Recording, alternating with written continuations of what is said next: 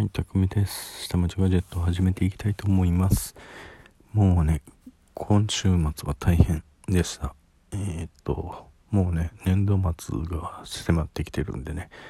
まあ、それのための、えー、コートアマツの、えーっと、どういうものを、えーどれだけ使ったかとかね、えーっと、来年度に向けてどういうふうなものをやるかとかね、えーっと、そういうふうなお金回りの計算とかね、物の計算とかね、うん、設計とかね。設計は設計でねいろいろいっぱいやらないといけないことがあるんですよね。でもってこのコロナ禍でしょ。でインフラも拡充しないといけないでしょ。インフラ拡充するためにはどうすりゃいいかってね。でデータセンターももういっぱいいっぱいなんですよね。もうトラフィックももうみんな待機がいっぱいいっぱいなんですよ。もうみんながね、7割、え？皆さん、あの、出勤率70%削減って言ってるじゃないですか。で、ってことは、7割はみんなリモートワークしなさいよって言ってることなんでね、その、急に7割分だけのトラフィックが増えるんですよね。通常まあ50%から40%から50%そこまでいきませんよね。出張者の方が使ってたんで30%から40%ぐらいしか使ってないのがもう真反対になっちゃいましたからね。まあ第1期コロナの時にはまあ55ぐらいだったのが5から6ぐらいに増えてきて67、うん、そろそろもうちょっとあの91ぐらいになる準備をしようかなって言ってたところで、あのー、一波が減ったんで28に減らそうかって言ってたところで、えー、っと、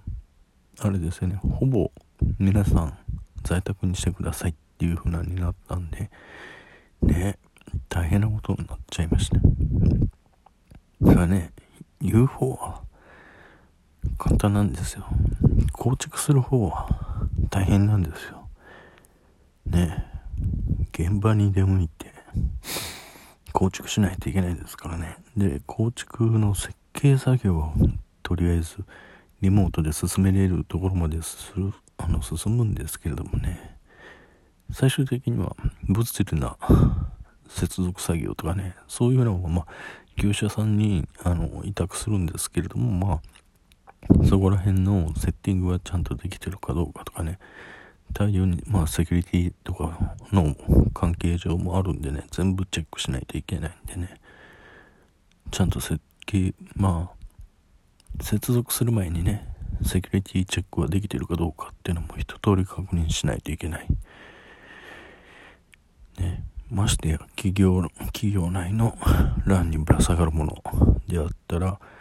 ね、ドメイン内にぶら下げるものってなってくると、なおさら、いろんなね、非キーとかね、普通の、あの、情報外のものも収めるサーバーとかも出て出てきますんでね。そういうところを、まあ、リモートで入ってくるわけですからね。みんなまたいで。ねえ。だから、とても、あの、神経すり減らしますね。リモートでリモートでリモートを監視するっていうのは。うん。通常のリモートで、えっ、と、要は拠点内を監視するっていうのではなくて、リモートでリモートを監視するっていうのはとっても大変です。うん。だってそのリモートで入ってきてる人、本当に、その、本当に社員さんっていう風なのの認識がつかないですからね。二段階認証、あの、偽装して入ってきたら、わかりませんもんね。で、あとは、認証証のね、あの、偽装されたりとか、そんなんもあるし、とか、そういうふうなのもある。けどね、一応、うん、サンドボックスのところでね、大概引っかかりよるんですけどね。うん。砂場でみんなワイワイって遊んでますからこいつら全然違うやつだって言ってまとめて追い出すんですけれどもねうんはい。しんどいですよ。うん。エンジニアの方のね、仕事の方だったら苦痛はないんですけれどもね、お金の計算やらね、予算の計算とかね、スケジューリングとかになってくると嫌ですね。うん、技術だけの方に集中したいっていうところです。はい。うん、普通のね、技術のスケジューリングやら、タスクやら、リソース割り当てやら、うん、開発方法、ね、そういう風なんをやるんだったらいいんですけどね、それとはパラで、ね、お金の計算も入ってくるし、それプラスアルファ、今までにない、あの、コロナに対する対応もしないといけないっていう例外処理が走ってるんでね、大変です。ね皆さんね結構ねあのズームとかねえっ、とチームスとかねスカイプとかでねこう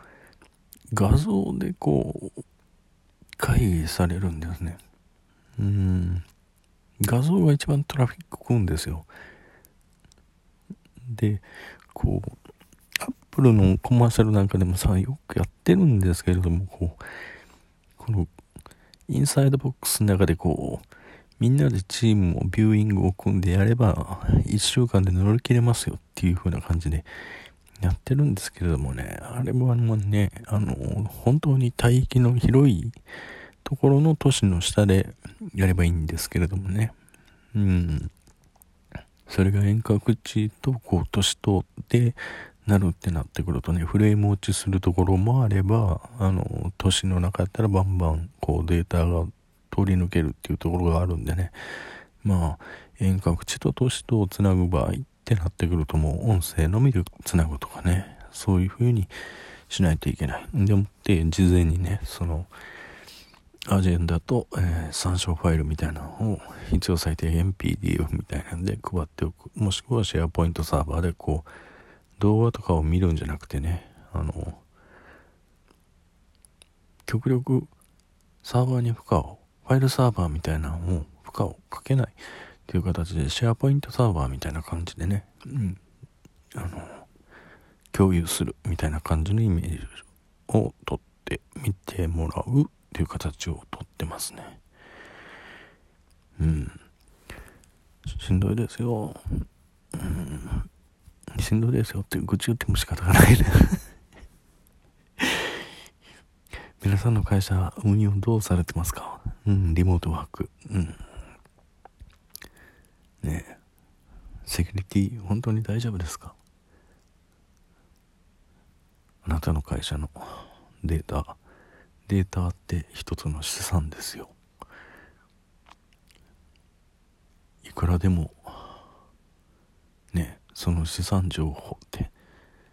転売されたら転売されたでとんでもない金額になって漏れたら漏れたでもう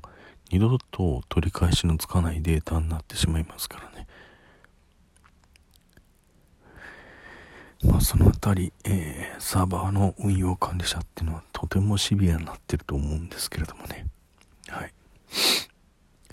はい。長くなってしまいました。えー、と今週のねちょっとしたガジェットとしてはですね皆さんこうテレワークなんかで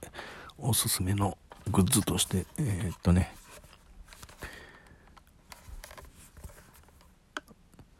こう見つけました。アップルのねえー、っと昔の 6S とかにこうくっついてたイヤホンねあの35のピンコネクタタイプねあれが純正のやつのがね、未開封のやつのが、うんと、日本橋で、新品が1個980円で売られてます。ですのでね、これ4つ、4つぐらいかな。なんかみんなに買ってきて置いといて、